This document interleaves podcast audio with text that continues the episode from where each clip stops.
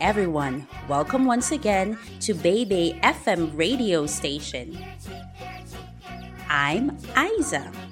I'm Fiona. I'm Ruby. Today, we are going to share to you a very interesting story, Duck on a Bike by David Shannon. David Shannon applies his wonderful offbeat humor to the story of a duck who decides to try riding a bike and loves it. Okay, everybody, let's begin our story. 这里是英语秀场，我们都爱说英语。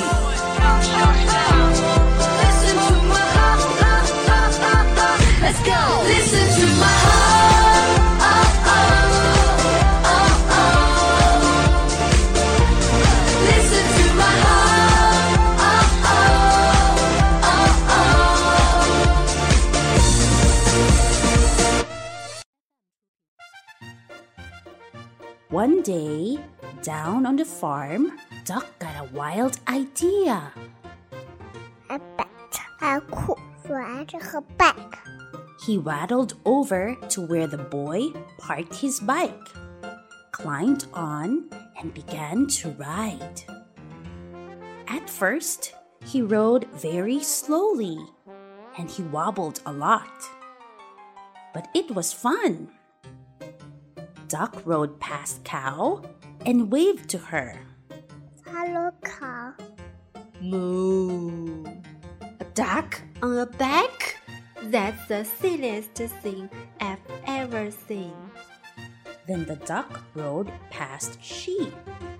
Hello, Sheep. Bah. He is going to hurt himself if he is not careful.Duck was riding better now. He rode past Dog. Hello, Duck. Woof! That is a matinate trick. Then Duck rode past Cat. Hello, Cat. Meow! I wouldn't waste my time riding a bike. Duck pedaled a little faster.He rode past Horse. Hello, Horse. Nay, you are still not as fast as me, Duck.